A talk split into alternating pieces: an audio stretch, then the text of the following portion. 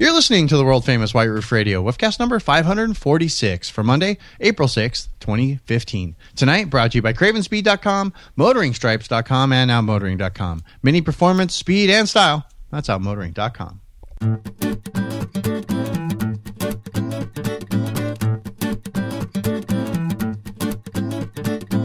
Hey, everybody, it's DB in Arizona bringing you a brand new episode of the world famous White Roof Radio.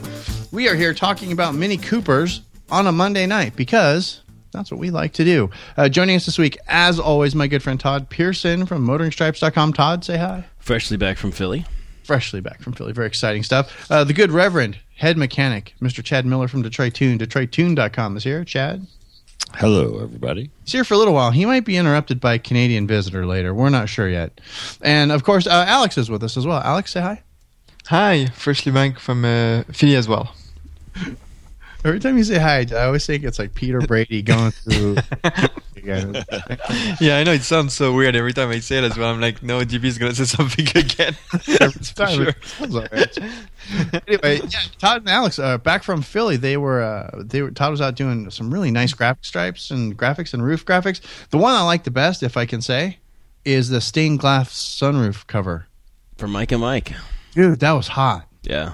Did the color like shine through into the inside of the car? Yeah, it, in the really bright sunlight, you could see because the adhesive on the back is kind of gray, but you mm-hmm. could see the pattern. It wasn't as as like stained glass as you might think. Okay, okay, but it was still pretty cool. Yeah, so Todd did a stained glass roof graph, sunroof graphic on a car. Looked hot. He did like a whole like a big plaid roof. I think he yeah. aren't like three of those plaid roofs in Philly already. No, no, that's the only one. Oh, okay. Anyway, big plaid roof. Alex was there. Alex apparently selling white roof radio like there's no tomorrow. Thank you, sir. And yeah, Alex I mean, so uh, now in, uh, properly indoctrinated into the Philly Mini Club. Yes, I think it's uh, probably the best mini club on the planet. I do. I have no other comparison, but I'm just gonna go ahead and say it. so until he finds something better, yeah, why not? Alex knows of mini club, and as far as he knows, it's the best one on the planet. And that, of course, is over at Philly Mini. If you guys are in Philadelphia or South Jersey and you're looking for a mini club, that's the one you're going to join. I think it's the only one you're in town. Um, and they're a great group. There's always got great drives going on. Uh, the big yearly uh, annual membership meeting. Um, they've got ins with all the dealers in the in their area. Um, ins with Helix because you know our good friend uh, the Mohawk one, Mike Marzo. So that's the club you want to join if you're on the East Coast. Honestly, just just go phillymini.org. Just take care of it. And I'm th- sure the uh, the Sin City Mini Club is like, you know what? Just wait till Vegas. Really, just wait till Vegas. but, right uh, now. Yes, uh, nobody in Philly is going to join the Vegas Club. But if you're on the East Coast, you should join no. Philly. And and really quick, uh, I want to. I also want to put another shout out to our good friends at Philly Mini uh, for making sure our boys uh, Todd and Alex did not go to jail. yes, we did very good. They they took us Again. to dinner in the Again. same parking lot as the hotel. That was convenient. Ah, nice. nice. last, last time I was in Philly was when our boy Ryan was still living in Philly. And and we yeah, oh. we closed a, a, handful of establishments downtown. We closed like all the bars downtown Philly that night. and we got yelled at when we got home because apparently we drove through the wrong part of town.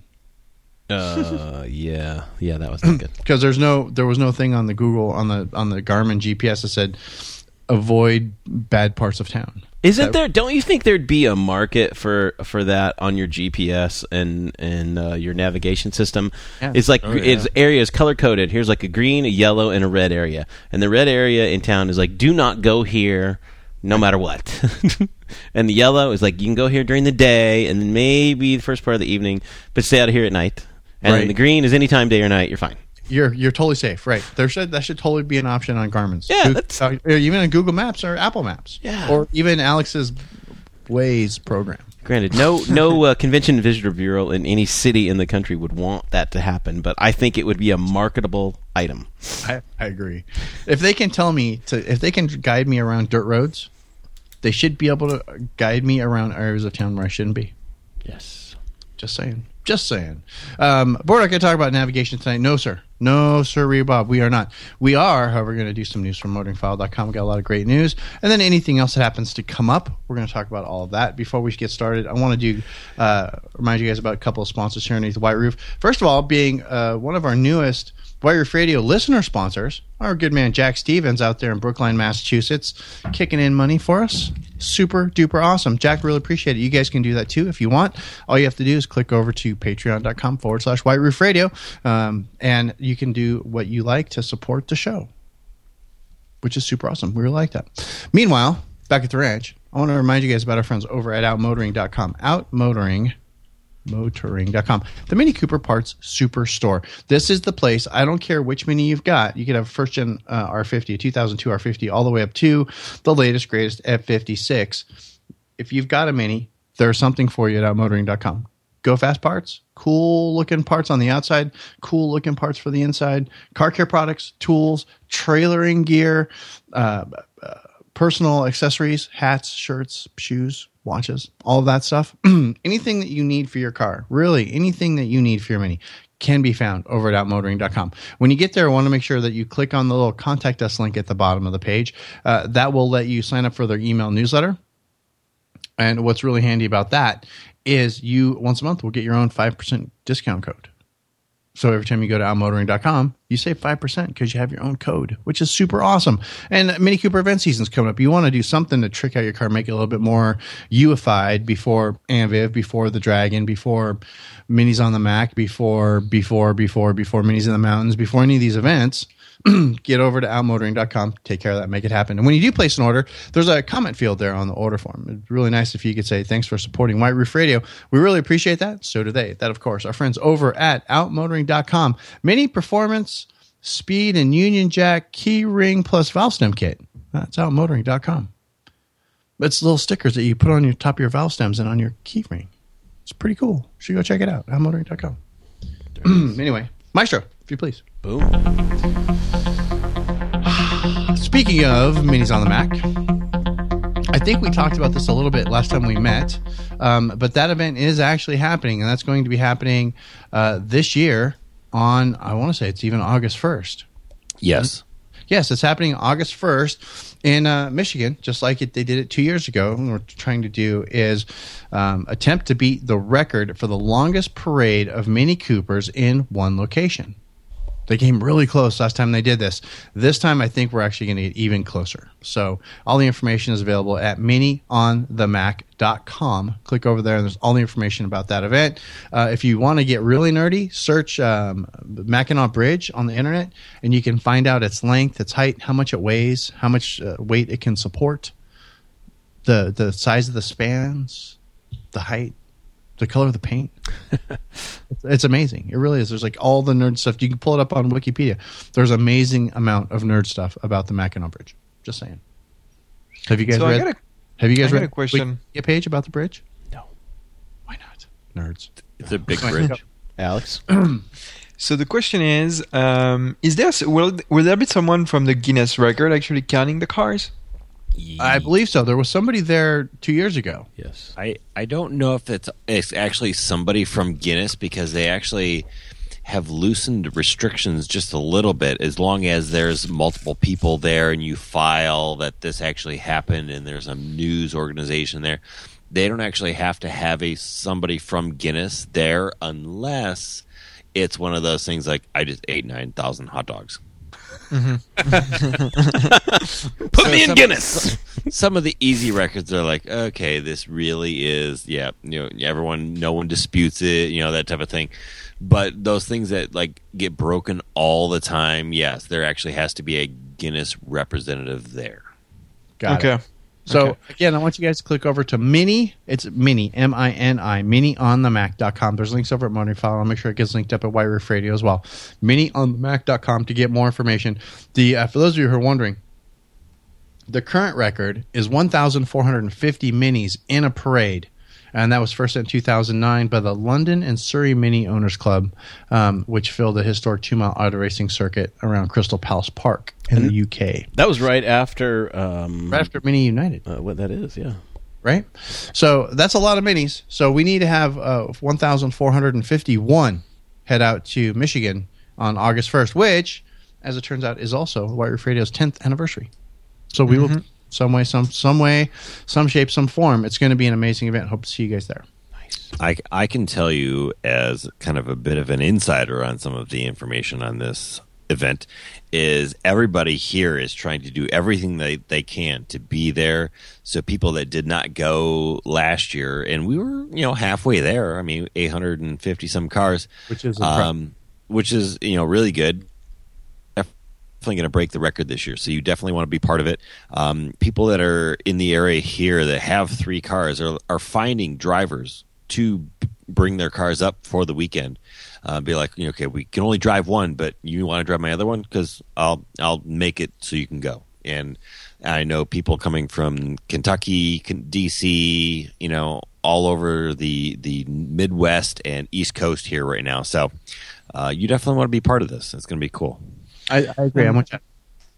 And also, um, i am trying to also to make it there. Uh, we I think there is some talks with uh, Mini USA to uh, you know have us you know White Roof Radio slash Motoring File uh, attend the event. Uh, so I'll keep you posted when I when I know more about it. But I would definitely love to be there. You know, be part of the record would be amazing. Right. So since we haven't done a show in a couple weeks, one thing that we did miss getting to talk about uh, is our good pal Jeremy Clarkson. He got sacked because he punched a producer. Oops. If I had a dollar for every producer I punched, right? I would be a. I don't even think I'd have a dollar. Um, a lot of people were really upset. I mean, honestly, he he punched his boss. I mean, come on. Yeah. How many of you could punch somebody that you work with and, and still have a job tomorrow? Um, yeah. It's yeah. sad that Top Gear in its old shape and form is no longer going to happen, I, I think. Um, but I'm fairly certain that since Hammond and uh, Captain Slow decided to also not renew their contracts, that the three of them are going to do something else once they finish their live tour this year, which is still happening. They're just calling it the Richard Hammond, James May, Jeremy Clarkson World Tour. yeah, which is kind of ridiculous. Yeah, which is kind of ridiculous. But they have to. They have, the show must go on, as it were. So, um, mm-hmm. I think, and I think there's a lot of people that agree with me on this one. Is I think it would be really epic if Netgear, Net, if Netflix, Netflix were to roll in and say, "Hey, Jeremy, why don't you and the boys come over here and let's make a show on Netflix." Yeah, I, instead of relaunching Full House, just do Top Gear. Seriously. Yeah, and don't punch anybody. Yeah. Although all bets so, are off when you're on Netflix. They should, uh, you know, be on like Netflix or HBO or something where it's just like they could curse and do anything they want. You remember a couple seasons back when Jeremy would say, "Oh, I was looking on, I was looking at pictures on the internet and I found this, right?" And you couldn't, and we never knew what they were because it was probably porn or who knows what. He'd be able to actually show those if that was a show on Netflix or HBO. Right. Right. Yeah. But like you said, DB, early in the year, um, you were like, you know what? It's not really that good this year, and I was kind of at the same opinion. I I was one of the few people who was like, you know what? It's fine. It's time to go. It's time to be done. And I didn't think it was that big of a deal. I mean, I'll miss the show. The first but, three were okay, but I mean, they were overproduced, overscripted. Yeah. It wasn't as it's getting stale. Uh, I don't know about stale. I think it was too forced. They're doing the same things over and over again. It was like, oh, yeah, but on. but that's what they do, and they're really good at. It. When they got overly produced and too scripted, then it's just like, well, now it's boring, and I mean, man, who cares? And I think in some ways you could also you could also see from themselves that they were kind of getting tired of it in some ways. I don't know. This is the the way I felt it for the past couple seasons. It was really like like we're doing a job instead of having fun doing something that we love.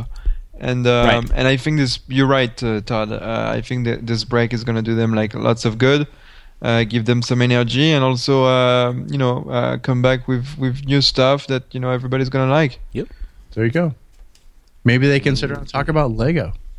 Mm-hmm. hmm. Ah, whichever. Uh, moving on. Uh, one more event note, and that would be Mini on Top. Registration for Mini on Top is open. It's probably already full by now. It was a couple weeks ago. That's a big event where they drive to the top of what Mount Everest, something. Uh, uh, it starts with an E, but it's not Everest. I think Mount it's Evans. Evans, isn't it? Mount Evans, yeah. Yes, so I think it's Evans. There's a really great video over at motoringfile.com from the last event. And if you're one on the East Coast, and if you can, you know, get in on that, it's supposed to be a great. It's supposed to be a great time. I've never been. Always wanted to go. Yeah, you know, used to go to that event all the time. Was our our man uh, Jim McDowell? Yeah, He used to go to that event all the time. Well, and he that said guy's, it- like in his backyard. Well, yeah, he said it was also at a good time. There wasn't anything. It's not competing with a lot of other stuff. Right, right. So that's another one of the fine Mini Cooper events happening this year. Go and get some information about that. Yes. Um, we have exclusive details from Mini USA's annual sales meeting. Somebody Yes. go. Yeah. So um, um, um so be, so what we talked Talk- about during talk the meeting. New York Auto Show snafu thing already. didn't we? Yeah. No, so what we talked about in, on that post is uh, some of the things that were said during the annual sales meeting, right? So every year, uh, Mini USA arranges uh, a sales meeting for dealership owners and managers to have a review of the previous year and have a, also um, um, discuss about what's going to happen in in the current year. So for this year was like 2015, right? And they talked about many things, obviously. Um, the the the fact that Mini why Mini USA pulled out of the New York Auto Show, um, the the upcoming Clubman at the end of the year, uh, some of the marketing tactics that you know marketing campaign they're going to go out uh, later in the year, and also uh, some of the changes that the brand is trying to make to uh, um, be more upscale uh, in some ways, right?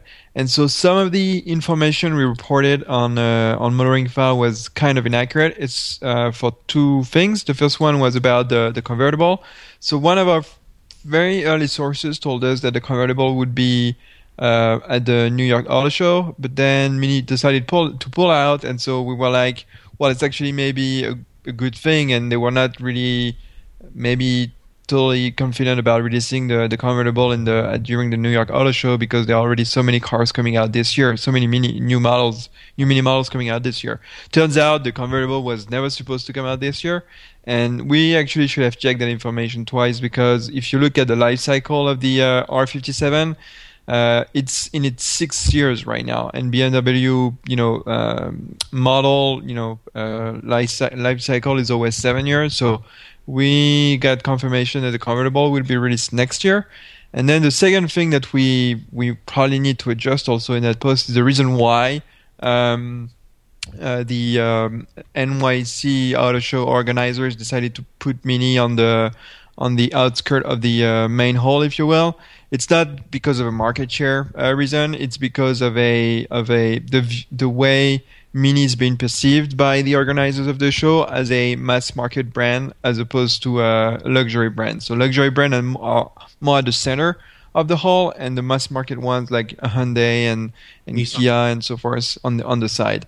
And so uh, that's the the two things we wanted to correct over there. Uh, but I think Todd also can talk about the upscale stuff and uh, and some of the marketing that is coming down. Um, yeah, we and, and we talked about this a couple of weeks ago too, because like I said, we have a, a lot of people at, at dealers across the country, and we've been given word that they're going to start going a little more upscale in the show, like the the salespeople, the motoring advisors. No more jeans and t-shirts, if you will, and and ultra casual. It's going to get, and we're not talking suit and ties, but um, it's just gonna and go up, which kind of segues on to another story on Motoring File. But anyway, we talked about that what two weeks ago to see, and I think somebody confirmed that that I don't know if it was mentioned at that at that meeting or not, but we do have like multiple multiple people telling us this from different parts of the country, and I think it's pretty accurate. So Yeah, and uh, and then the last thing I think was the the all of those people that get a chance to see the uh, the Clubman. So the Clubman is on US soil right now, the new the new upcoming Clubman, and uh, and it was in an electric blue Clubman uh, S, and the uh, the word that we got it was th- that the car obviously looks as nice as what was shown in Geneva about a year ago, and uh, the interior is really roomy, uh, and it's a bit different. It's it's it's of high. It, it's of higher, a bit of higher quality than what's found in the F56 and F55.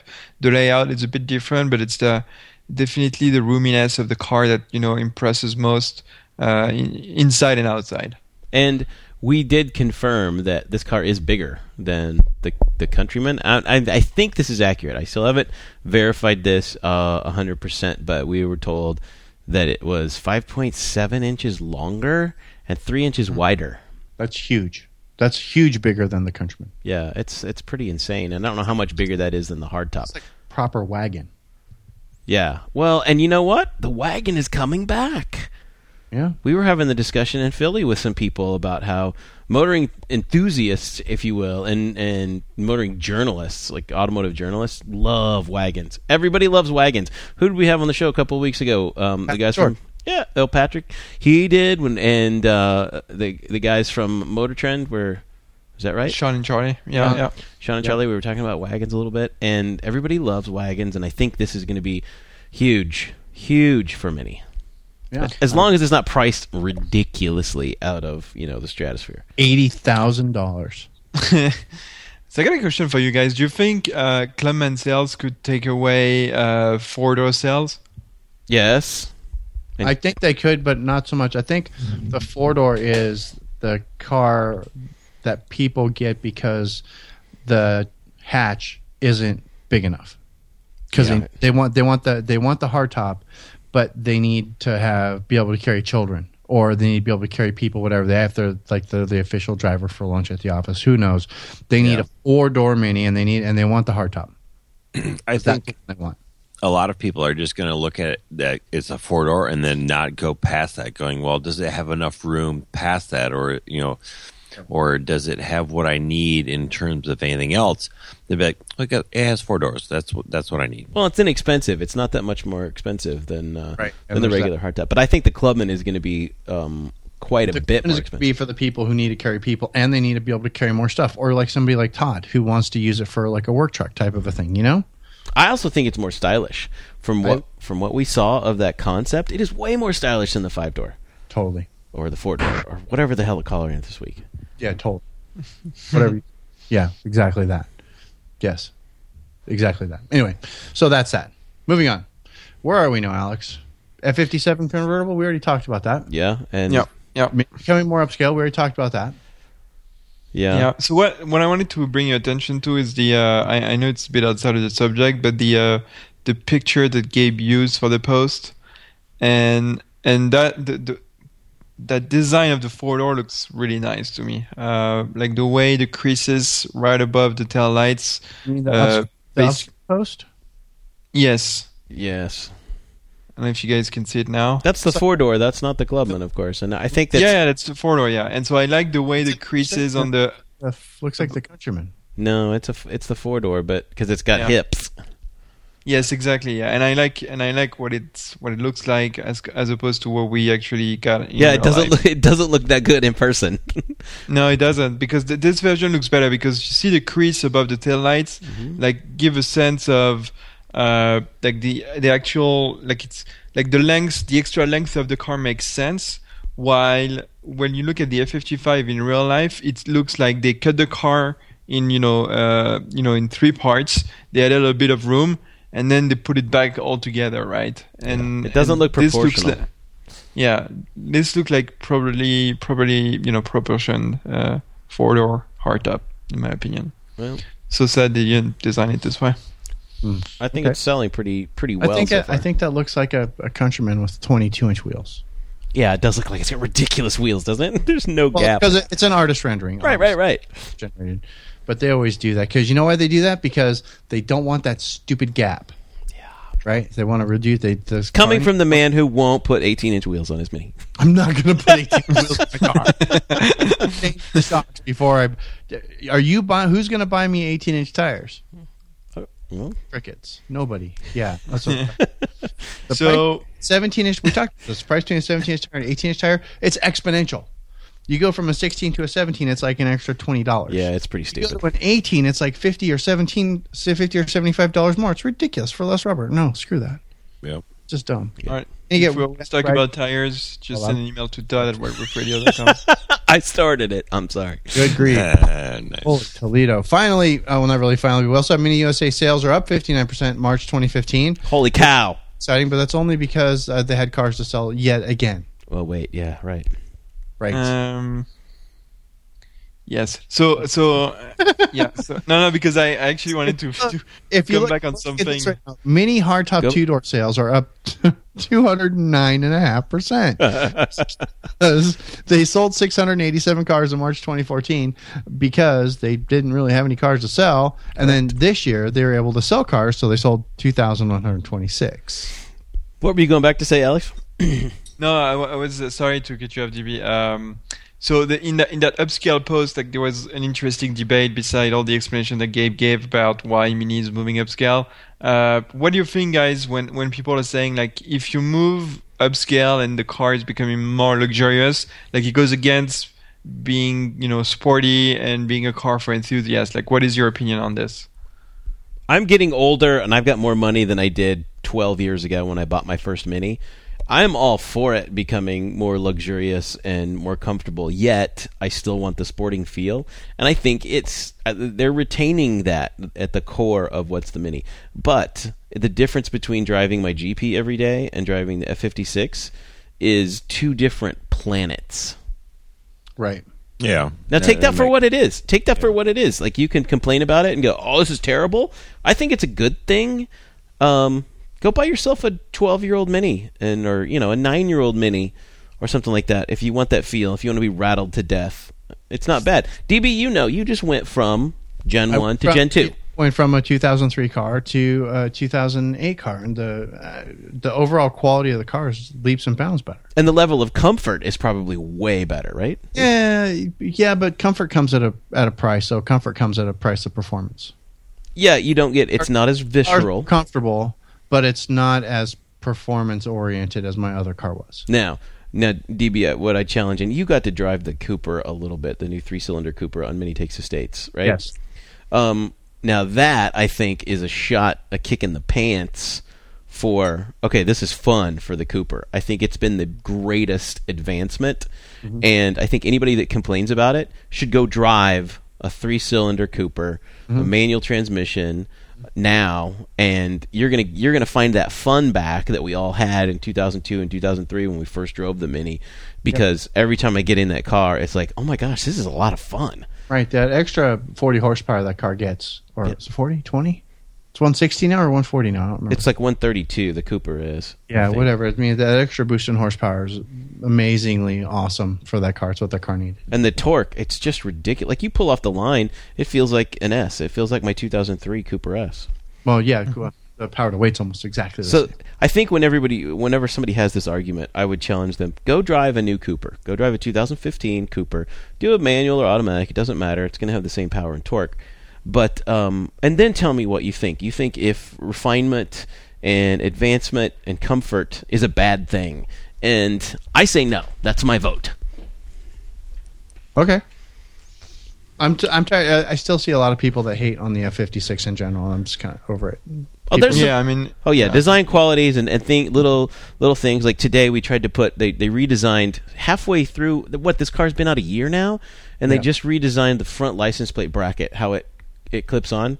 Right. And it was a design in frustration. It was a, you know, uh, it was a, a, what should I want to say, um, an exercise in frustration. It was pissing three different people off who are mechanically inclined, could not get this thing to go on, and we were all cursing, and it was awful. We're like, why did they change this? It was fine before. It's absolutely horrible now. So little things like this that it seems like they're changing for the sake of just, well, let's make it different. No, there are things that work. Don't mess with them. Yep. Yeah. But I, I agree on what you said because we, we heard a couple of people, you know, uh, at the Philly meet, uh, they were very, very, you know, attached obviously to the R50 and the R53 and said, you know, I'll never change. Like, I'll always keep this one forever. Plus, the new one looks like crap. So I don't want to be and he's quoting. that always. He's, yeah, yeah, I'm quoting. Yeah. So, but I don't want to be the one that always hates everything because it sounds like I am on this show. Anyways, um, but I, I still, well, except for the Cooper, but overall, it is not the the the hatch is not a nice looking car. Uh, the S or the regular one.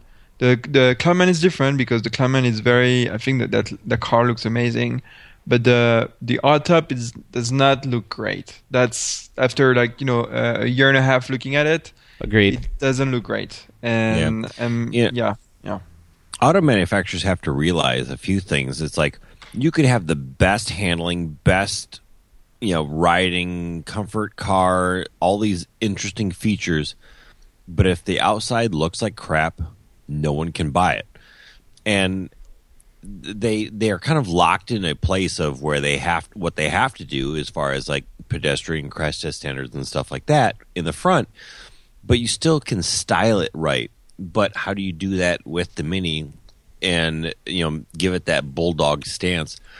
I, they're still working that stuff out. So you know I'm, I'm hoping that the refresh here in a few years really like be like yeah that's the way it should have looked like four years ago or whatever so we'll we'll see what happens. Yeah, agreed. And my whenever we talk about this amongst uh, mini folk, which we are here, um, I ask the question: What car on the market today would you buy instead of a mini? And we've had this was conversation over, but I think it's good to revisit every once in a while when we start complaining about things like mini's getting mm-hmm. bigger, it's getting too soft, it's too comfortable, it doesn't feel like a mini anymore. It's ugly. That front bumper should just go in the harbor. Um, what all of those things, my kind of point now is like, and it's not an excuse. I'm not making excuses for many, but I'd still say for me, there is not much on the market today that I would go. That's a better looking car for the money and the value, and I'll buy it instead. Um, I, I, I totally agree with you, Todd, and uh, and and because we, you and I are kind of in the same situation. Like on the on the hunt, you know, for a new vehicle very very soon. Yeah. Uh, one week I like it, one week I one week I hate it, mm-hmm. and the week where I actually need to to change car, it's going to be the week where I like it, right? Yeah. and then the next week I will be like, I can't look at this bumper. I'm gonna park. I'm gonna always get into my car from the back, so I don't look at this bumper. but uh, but uh, yeah, I mean, and and especially you know, designers are always saying you know, form and function have to go together like I, I agree with this, but there is way more better. There is so many better ways to have the uh, the function of the um, air duct, you know, follow the form of the car, right. and and this is not what they've done with this one. And and proof is is that the Cooper looks so much better. And you could have put those air duct, you know, on the side of the bumper, and it would have been really really nice, like you have on M cars right now, and. Uh, and, or on the Clubman concept, but mm-hmm. uh, for whatever reason, they decided to do the bumper this way. Yep. Anyways. Yep. Okay. So DB, you were saying about the crazy sales of the hardtop, two hundred percent. Uh, yeah, two hundred nine percent sales up on the hardtop. Yep, that's a lot.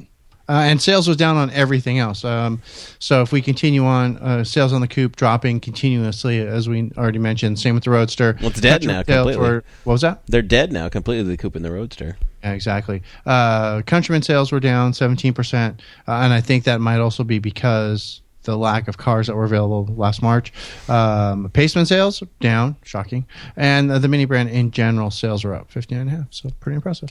And I think other so, uh, selling fifteen hundred cars in a month. That's not bad.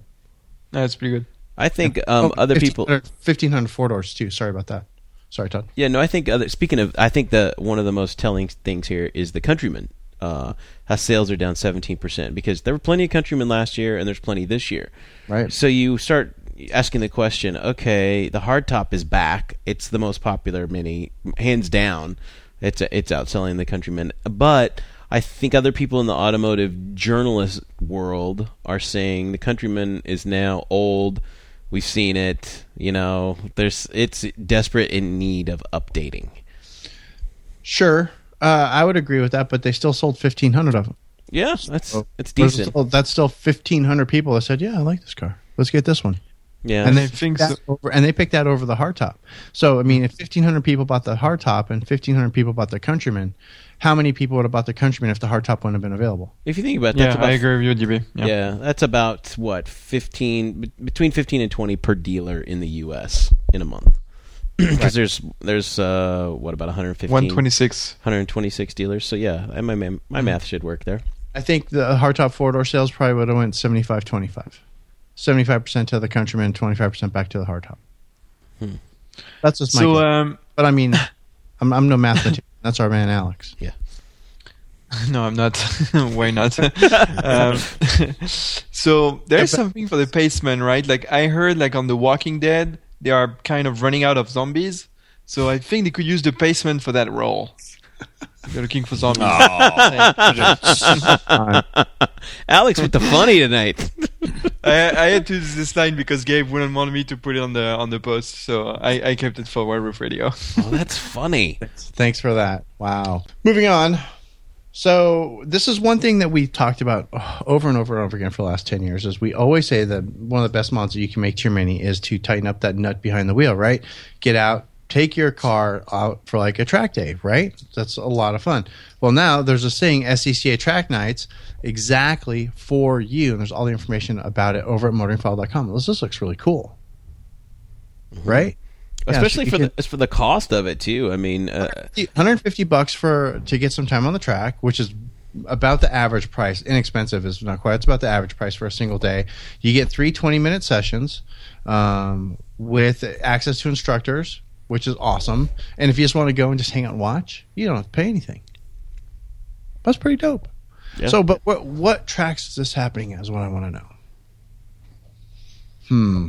I'm gonna have to get into this. I might actually make a post over at White Roof Radio. So It's we get- actually, yeah, you're right, GB. It's actually happening uh, in 20. I don't know. I don't have the list of the tracks, but it's happening across 20 facilities in the US. So not at the same time. I think like they are uh, going uh, like doing some kind of tour. Uh, but I know it's 20 facilities. I don't know which one. I haven't had a chance to look the website. But for the for the for the money, it's like really good. I think it's really good value. I I, I don't know about you guys because I don't have experience, you know, tracking cards. Oh, it's a but great looks- for track day. Yeah, yeah. I know I've done multiple uh, multiple track days with training uh, with people before, and I learned so much. I mean, you think you know a lot about driving. Everybody thinks they know how to drive until you drive with a professional driver on a course, and you learn things from that. And in your car, in your car, Yeah. I think we've talked about that before too. One of the most humbling driving experiences I've ever had in my entire life was taking Roxy out on a track without an instructor. Mm-hmm. Holy crap. you thought you knew what you were doing. I You're like, thought I knew what I was doing. I get out there and I was like, It's like the worst experience of my entire life. I'm going to go bury my head in the sand and I'm going to go home. uh huh. And I wanted to cry. That was awful. I went off track my first time, man. I went right through Then you go with an instructor and you go, oh my God. Okay, this is now my new favorite thing on the planet Yep. to do with my clothes on. Okay. Here we So go. anyway, course, if you, if you get the chance, if you get the chance, really, I, I cannot recommend highly enough taking your car out for a, uh, an actual track day with instructors. It's no more wear and tear on your tires and car and your wheels and your brakes and none of that stuff. Uh, it, and that's everybody's all, oh, what? It's going to put extra wear and tear on my tires. That's worth it. gonna It's worth it. Shut up. It's worth it, Totally is what I say. yeah. Wholly worth it. It's it's Yes. an hour. The skill is that you will learn is immense. Right. It really, it really is. It's huge. You guys have no idea the things that you learn. Even just sitting in the track time, in the classroom time that you're probably gonna have to do before you go out on the course.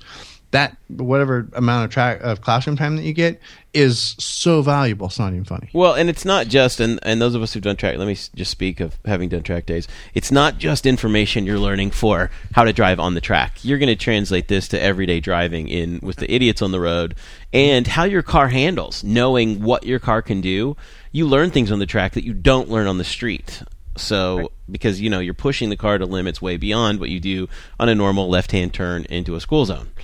Yeah. So, And and you have So- to do all of this without having a phone in your face or in your ear. right. It's tough. Yeah. I mean, the struggle is real, folks. It's real. It's worth So, it. so you guys who did uh, who did uh, those track days, like, what is like if you had to, uh, you know, uh, have three things that came out of those track days, like, what would it be? Like the three most important things that maybe that you learned, like, what would they be? Uh, for me, number one is I never knew how to use the brakes in my car before I uh, was on the track. Brakes, I think, are one of the most important things. How to apply the brakes, when to apply the brakes, and how much to apply the brakes. You learn that, you'll become a much better driver. for me, it was um, not looking where you're driving, but looking where you're going. So looking ahead to the next turn or the turn after that. Look beyond. Mhm. ahead, beyond of where you beyond driving beyond where you currently are, driving up to the next corner, driving up to the corner after that, or the straight after that. That has been the most valuable piece of uh, of knowledge I've gained from doing track days. Excellent. Yeah. Because it's super helpful, even in traffic. You're driving in traffic, stop and go traffic, and you're not looking at the car in front of you, droning on on taillights, you know, you're looking a quarter mile up to see what those good knuckle breathers are doing. You Well, know? you're looking two cars up to see that when that guy puts on his brakes, eventually it's going to roll its way back here. I've got more reaction time now. Yep. Same thing. Exactly. What about Chad- you, Chad? You, Chad. Uh, I was I was thinking is I always learned like uh, what somebody was going to do in front of you. You could see the uh, we'll call it the body movements of them in their car in a lane. Yeah, they don't have their turn signal on, but I just saw how they kind of swerved and moved, and all of a sudden they're going to change into the left lane. Yeah. and you you could plan on what that car in front of you was doing based on how they were driving mm-hmm. before you even knew that they knew they were moving over. Exactly. Yeah. Okay. Yeah. I get- And that becomes second nature. You do it long, you do it enough, you pay attention enough, and you go to enough of these track days. Uh, things like that become second nature on the street, and you become a better driver. Exactly. Yep. Yep. Highly recommend it. Highly recommend it. Yep. Yep. Saying. Even heck, go rent a car. Why not? That's what rentals are for anyway. Give me the insurance because I'm going to beat the shit out of this car. go go rent, go rent a Mustang and, and really humble yourself because you'll be just you'll be off track more than you're than you're not. It is Yep. really, really, really easy to spin a Mustang. Oh yeah. That much power in a rear wheel drive car. It's so much fun to drift. Yeah, it really is. Anyway, go learn how to drive your Mini. Go do one of these SCA, SCCA track events or anything else that's local. If this SCCA um, track events, if these aren't happening near your house, go join up with the local club and see if there's a track day planned. See if somebody else knows if there's a track day planned here in Arizona. There's a track day almost every weekend when the month doesn't um, contain uh, the letter Y. So that's really nice, except for July. No, July.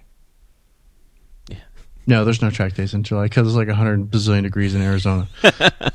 they do like early a six to a six a.m. to ten, but there's a there's a track event almost every weekend in Arizona. Yeah. So I mean, wherever you are, there's a track event going on this weekend coming up. You should find out about it and you should go. It's awesome.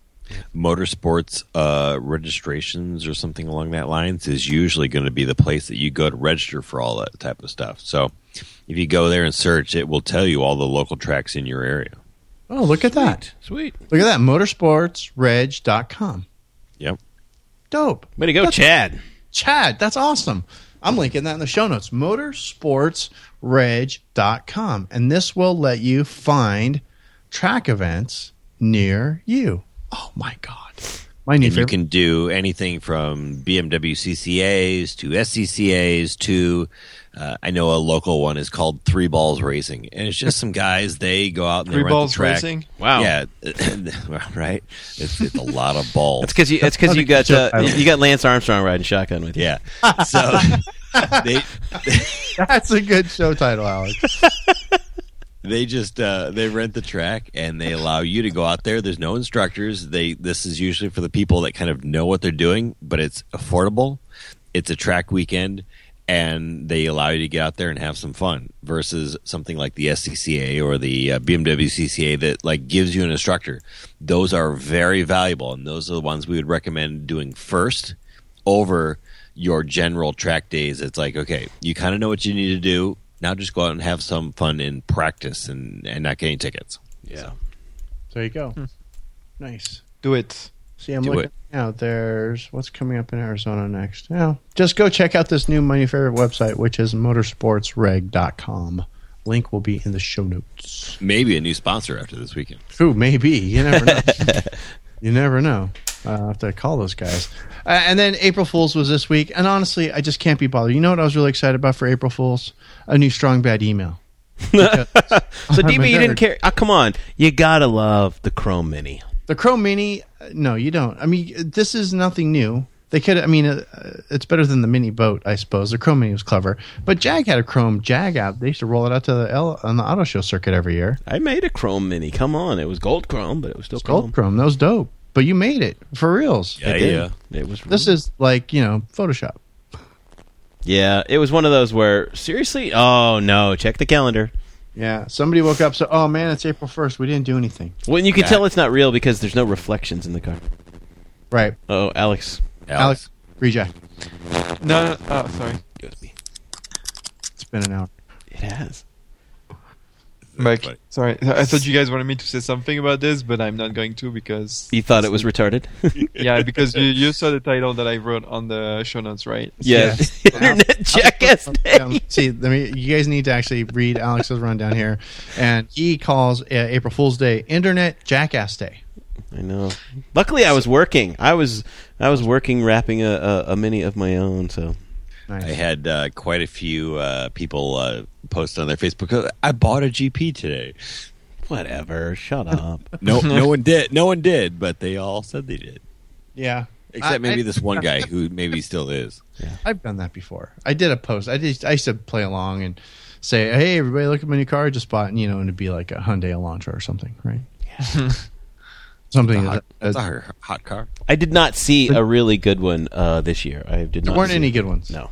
No, I mean Microsoft will usually come up with something clever, or Google will come up with something clever. Although Google was pretty cool. Retro. Pac-Man on the maps, that yeah. was kind of cool. That was. Uh, it's pretty cool. Yeah. But that actually came out like two or three days before. April no, it was like a day before. It was like on the thirty first. Okay, so I did see it before April. It was like a day before, and it wasn't really so much an April Fool's thing, but it was still kind of cool. It was very cool. But what Google did was like they reversed the the Google homepage like it was in, it was backwards. Everything was on the right. Woot did that where it was backward. No, not Woot. Uh, meh.com, which is another those buy it one thing right only sites, and the whole site was backwards and upside down. You needed like a a mirror standing on your head to read it.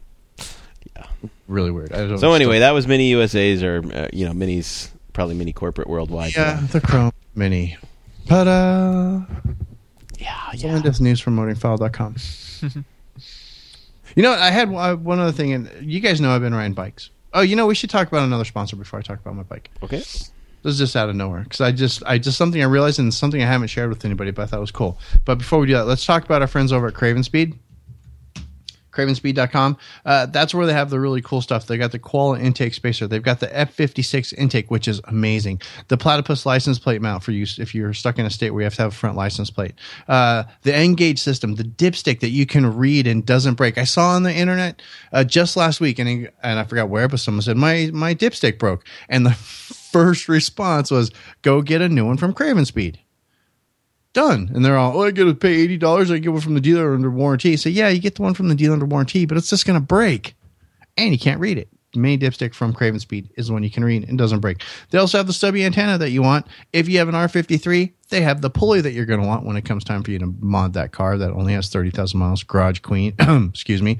Um, get it taken care of. CravenSpeed.com. Go over there and order some stuff, please. That would be super nice. And when you do place an order, make sure you leave a comment there. Say, hey, thanks for supporting White Roof Radio. We really appreciate that. So do they. And Of course, our friends over at CravenSpeed.com, home of the electric mini and somebody asked Kellen if he's coming to Amviv. I believe so because on the uh, Facebook Amviv page of the people who said they were going, he's on the list. Oh yes, awesome. uh, that just made my night right there, man. Kellen, Kellen's gonna be at Amviv. That's all. Now it's on. That's just it. I'm doing recon next week for Amviv. Yeah, Todd's doing recon. Going to the Silverton next week. I am. Nice, nice. Um, so anyway, I bought a bicycle. Did I tell you guys I bought a bicycle? Yes. It's so I uh, white. No, no, that's uh, that's my that's my old bicycle. So I've been a bicycle riding fool. So now you've actually bought two bikes. I've I've purchased two. My bicycle stable now includes three bicycles. Did the first one break? Uh, no, first one is still completely operational. So uh, I've got. I started riding bicycles did, did the second the second one break. no. No, none of my bicycles are broken. So a year ago, I started. I started rediscovered riding bicycles. I've been riding bicycles, and over the course of the last year, I've lost like seventy five pounds. It's ridiculous. Boom. Because, yeah, works. Yeah. Show title. I lost seventy five pounds. I lost seventy five pounds. Anyway, that's not what this is about. So I had a I had a fixed gear single speed bicycle that I bought cheap Chinese bicycle I bought off Amazon, two hundred bucks, and it worked just fine. I put a thousand miles on the bike. It was great. It still works. It comes great. with so, a mustache. It, no, that one didn't come with a mustache. It came with uh, BMX style handlebars, so no mustache. So then uh, I decided I needed to get be able to ride longer bike rides.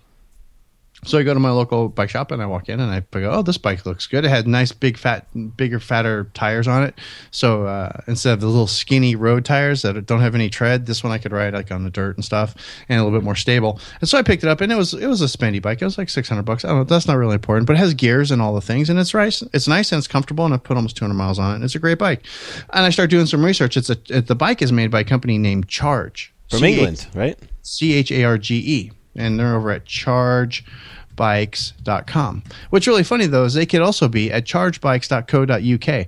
This bicycle, and I didn't even know this before I bought it, is a product of England. That's a British bike, yeah. It's a British bike. So now all like I could actually strap it to my car and I'm just like completely British and I just thought of that, and I thought that was cool. It's got a little GB sticker on it, the whole bit. And I go, why is there a GB sticker on my bicycle? Because it's an English bike. Because it's an English bike. I had no idea, so I was kind of excited about like, that. Was it was the big one when we were growing up? Raleigh bikes. That was a yeah. Raleigh was one. Yeah, this one's charged. I've never heard of these guys before, but they it's, cool. it's a it's a really nice bike. They make a nice bike, so I'm not like pimping them or anything. But if you're looking for a bicycle and you so, have a, you want to keep it you know keep it British, charge is the way to go. Keep it British.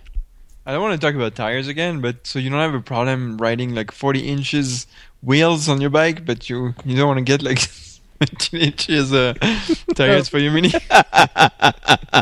I'm kidding. they're 26 inch wheels. Actually, they're 700 millimeter wheels that are on my bicycle.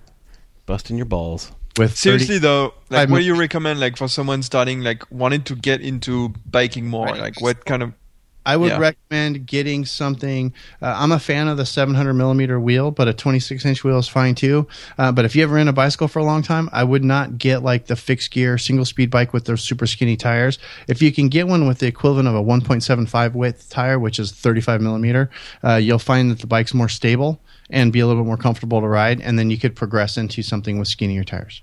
Because so bikes take a little bit to get used to because it, it's mm-hmm. hard to keep your balance. And, and, so, what kind of budget are you uh, are we looking at if if you count the bike plus some of the must-have accessories? Like, what would you recommend people getting? Uh, you're you can you can get a single speed bicycle to get started for two hundred dollars. You really can. Just go to your local bike shop. You can even start with a beach cruiser for mm-hmm. you know 180, 200 bucks. Um, and you're gonna need a helmet. And you probably want to get some gloves. Helmet's going to cost you about thirty bucks to get started. Gloves going to cost you another ten. So you know, I mean, if you want to start riding bicycles, you can start riding bicycles for less than 250 bucks. All, All right. Done. That's perfect. And if you're in Phoenix, you come ride with me on Saturdays. We do a thing. There Boom. Boom. Anyway, I, I thought that was cool that I have a British bicycle. That's pretty cool. That's pretty cool. Yeah, so I strap it to my car, and it's like I'm all British. Did you, get, did you get, a real bike rack, or are you still rocking that Amazon thing? Nah, I'm still rocking the Amazon crappy thing. I'm talking to. I have an appointment with Jerry on Tuesday to get oil change and have him just check over Bruce, and I'm going to ask him about that. We just need to get uh, uh, Russell Roth to sponsor the show, and uh, he will send you one of his mini Finney bike racks. Hmm. Maybe, but I wouldn't mind having. Um, I, actually, the rack that I want is the one that bolts to the car. I want the mini rack. Yeah, that's the one that I want. Yeah, the mini Finney one's nice. I don't want to have to. I, I, I, I wouldn't mind having racks on my car all the time as opposed to the whole take it on and put it hey. off thing, which is what I have to do now. And speaking of bike racks, this reminds me because I've been wanting to say this on the show. Mm. Um, roof racks for the car, right? Remember the R56 roof rack, Chad? You know that attaches. It can attach to any any R56 hardtop. Right, that's the one that I want goes in the rain gutters, right? Well, the F 56, not so much. The only way you can put a rack on the top of an F 56 Mini is if you buy the car originally with the roof rails. The ones oh. that is an option. They have rails, and they're just like they are on the Countryman. Um, they're kind of like low profile. They're attached to the roof itself, but that is what the new Mini roof rack attaches to. And so if you buy a hardtop thinking, "Oh, someday I'm going to I'm going to get a rack so I can put a kayak up there or some bicycles or skis or whatever." Forget it. You're out of luck unless you've got those rails. Really? It's kind of annoying. Uh, yeah, it is kind that, of annoying. Yeah, that's not not only annoying. That's really kind of a bad business decision. Yeah, overall, it's, it's basically that, the business decision. They're going. Our our customers do not are are not outdoors people, and, or really? if they are, they're going to buy a Countryman because because that's not what I've gotten from Mini from day one. I know it doesn't make any sense, does it? Yeah, it's a slap I mean, in the face, is what it is. What bike rack is it for the F fifty six? Why did they decide to bring all the BMW people into the Mini lineup and vice versa? I, I mean, no. All the BMWs now have roof rails that that that fit all their roof racks. Right. Uh, it that just really the bad bad business, bad decision. That just really. leads me to believe that the LCI, all of the minis are going to have roof rails on them now, which then yeah. just makes my my job even harder and more expensive for people. Yeah. No, please well, don't do that, mini. Which, I know. Which is which is kind of what they want to do, anyways. anyway. I mean, to make my life want, harder, yes. Make, they make, don't want you. They don't want me. They don't want you know all of this type of thing, you know, happening. They want their cars to be the way they are. That's which, it. Which Nothing is more. weird because when we interviewed Gert Hildebrand years ago, the chief of Mini Design, uh, back in DB, when was that? 2007? goes. Mini United. Mini United in 2007. Yep. I asked him the question. I said, okay, as a designer of this car, what are your thoughts on, you know, how people modify them? You know, like Chad's doing crazy stuff to them, and people are putting springs on them and dropping them and putting graphics all over them and changing them from what you originally designed. And you know what his response to me was? It was uh, to the effect of, okay, uh, if you give a child a toy, okay, as a gift, and you know, there's two things that can happen: is they can play with that toy and then they get bored with it and they put it away, or they figure out a way to change the toy and alter the toy and they continue to play with it. That's what you want. And he thought it was genius that people modified the cars complete, you know, and did uh, all kinds of crazy stuff to it and that was from the, the uh, chief of mini design and, and i really respected that opinion and i kind of agree with it. And chad if if what you say if you think that's the way it is i think that's sad that if the, if they're moving that way because i really think they make they need to make this car more modifiable. But you are correct they are making the car even less modifiable. Yeah. Um, other than you know springs and putting a rear sway bar in it maybe and yeah, uh, it really is becoming less and less about the owner and what they can actually do to the car. It's here's our car, you like it the way it is. And we're going to give you a is, bunch of garbage uh, accessories to put on it that don't really yeah. look or work that great or fit that great or uh, yeah, which, which, is sad. And and I don't know, yeah. you know, obviously, you know, back in the day, it was all about the owner and how they wanted to specialize their car, and and even you know the federal government had kind of slapped you know their hand and said, hey, you know, this is their car. They can do, kind of do what they want, and you know the Magnuson Act is is here. If you know, you can't deny them these. Well, we had the art. Yeah, that was an article I think we missed a couple of weeks ago on Motoring File. Yep. Was yeah. about how um, even though there wasn't any complaints and any real formal stuff, it still kind of was like a hey we're watching you don't one do of this. the ca- one of the cases was specifically about a BMW mini dealer that denied warranty service because somebody had modified their car Yet mm-hmm. the dealer did not prove that the modifications affected the warranty. And, you know, what the government came back and were like, nope. Yep. Hmm. Hmm. So all that because um, I talked about a bicycle. Yeah. Hey, it was a it was a segue, man. Good job. Good segue. Good segue. I, I, but I still want the I still would like to have the the actual R56 roof rack, the one where you got to drill holes in the roof. If I put a you don't have to drill holes in the roof, DB. Yeah, uh, you, they they just don't. clip on. They clip on. You just cut a little way of the rain gutter. You cut a little chunk out of four places in the rain gutter, and it'll fit right in your car. There's no holes to be drilled. Oh, so not yeah. like on the R on the R56 Correct. where you had to drill holes in the roof. Correct. The R56 no, does not require holes. It'll plug right in. Yep. No problem. Oh, excellent. Yeah. And that's so what's be- what's better actually to have like a roof rack or to put it on the back uh, uh, of the car? Uh, I think that's not a personal preference. Uh, roof rack is, I think, is going to be more stable, and there's that whole not going to block your field of vision out the rear mirror. Yeah, mm-hmm. yeah. know? So, and if you got the bikes on top, then you you're just cruising down the road, and the bikes are on top. But okay. it also depends on whether or not you can reach up there, and et cetera, et cetera. XR, if you can lift them up and get them on the roof, that kind of thing. Yeah, yeah it, uh, it it really is nice and convenient on the back of the car because it does make loading and unloading very very easy. But you do have a lot more uh, blind spots and uh, not being able to kind of see around the car. Well, if it's on the back of the car, then you got to move the rack to open the boot. If there's anything yep. in the back, there's it's a little yep. bit of a pain to put on the back of the car. It does yep. work, and a lot of people do it. But like DB said, I think it's just a personal preference. Yeah, I mean, I've I've got the the cheap thirty dollar Amazon roof rack on the back of my car, and I just hang it on a. I've got a spot in my garage. I just take it off my car and I hang it on this thing in my garage. So when I go to use it, I just unhang it. Just it just I get out of my car in about thirty seconds. Yeah, um, yeah, and and as that, long as you're not uh, damaging the car in any ways, because we've seen people come in and they've got gigantic dents and scratches and stuff from their bike racks. You know, as long as it's not uh, damaging the car in any way, yeah. hey, you know what? Thirty bucks is thirty bucks, and, and if the roof rack, if the rack works, hey, you know what? Go with it. You know, that's fine. And, and the nice thing with the roof rack, and, and actually they sell this uh, the R56 roof rack over at uh, Detroit Tuned. Link in the show notes. The nice thing about the factory roof rack is it's not just for bicycles. You yeah, can, you can do you a can, whole lot of different stuff you for you. You can put a like a travel box up there, like uh, the boys from that were traveling uh, during Mini Takes the States. Mini actually makes a box so you can mount to the yep. roof rack.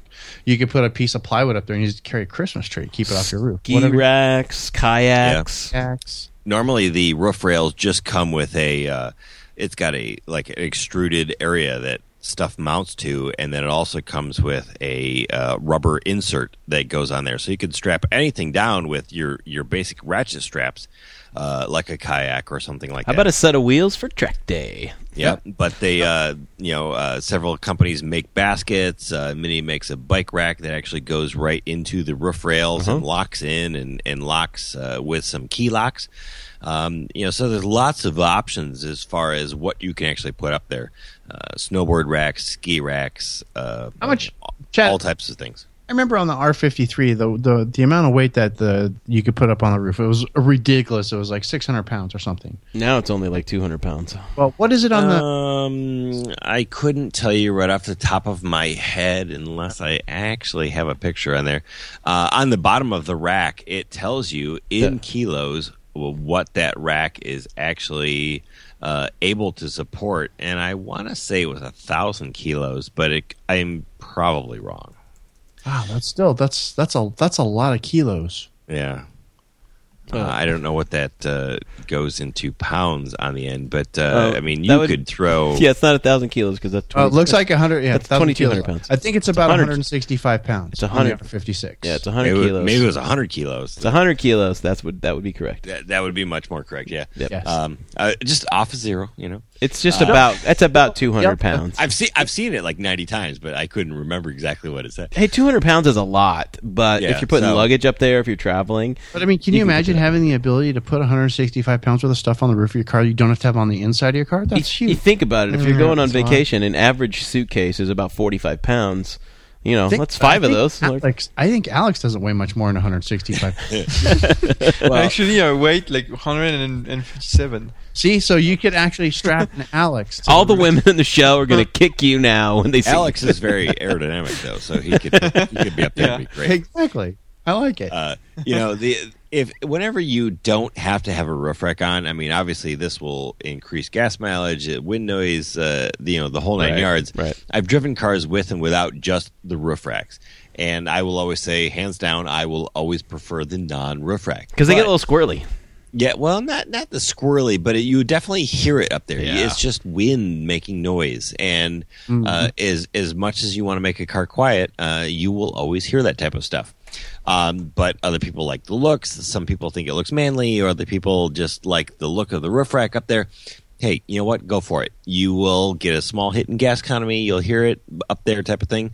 But anytime you can take it off and put it back on, you know, the hey, that's great. You know, do it. Well, the nice thing it looks like too with the R56 rack is it looks like it's relatively easy to come to take on and put on, take yes. off and put on. Yes, after you've done it five or six times. Yes. Right. Yeah. Okay, that makes the sense. Fir- the first time you're going to be like, there's going to be a lot of cursing. Never going to do this again. Right. There's going to be some I've cursing. Got a big hammer. I'm going to hit it really hard. yes. There there will be lots of cursing, and you will totally not understand it. And then the second time you're like, oh. oh, okay. That's not that's not so bad. Okay. The third time's okay. like, yeah, I got this, no problem. And the fourth time, he's like, well, I didn't even. Well, I had that off in like two seconds. That's no yeah, problem. Okay. Got it. So. It, it's one of those things that they, they make they make they actually over engineered this thing. I mean, Mini did a really good job with it. I mean, it goes into some some really nice pieces on the roof rails, and really locks it into place so that uh, it is it is held in tight.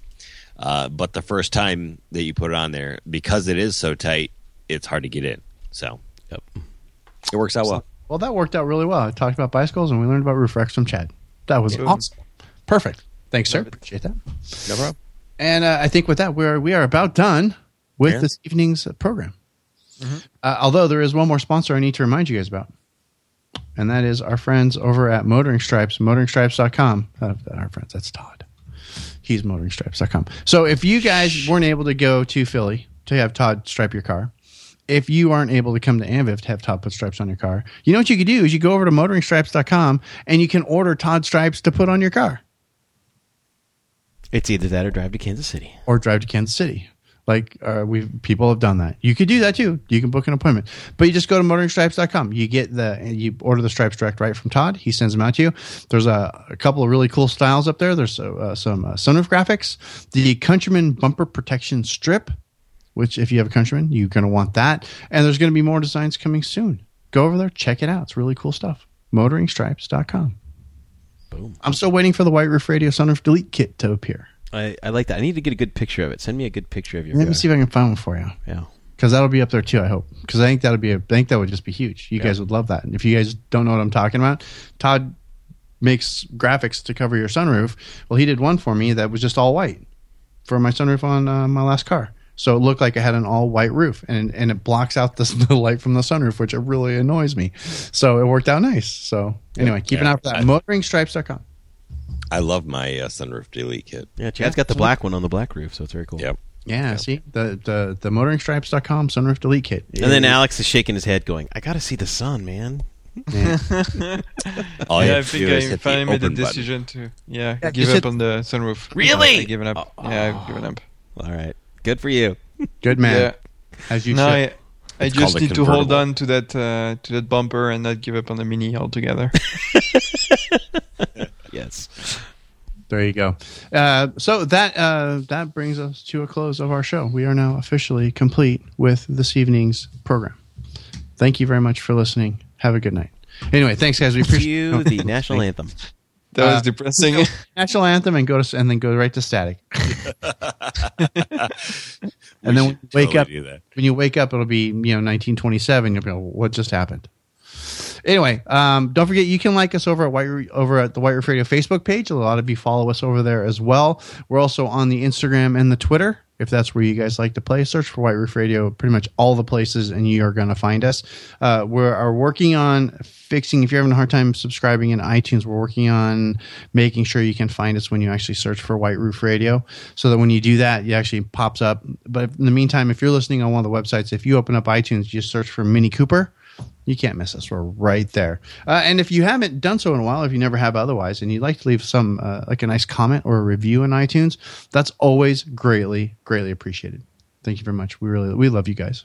Really, man, love you. Anyway, we're done. This is a part of the show where I do like to make the funny clicking sound, and then I say. Questions, comments, or concerns, click back over to whiteroofradio.com. There you can leave us a note in the show notes. You can also email us feedback at whiteroofradio.com. But until next week, King, this is DB. I'm done. Cheers. See ya. À bientôt.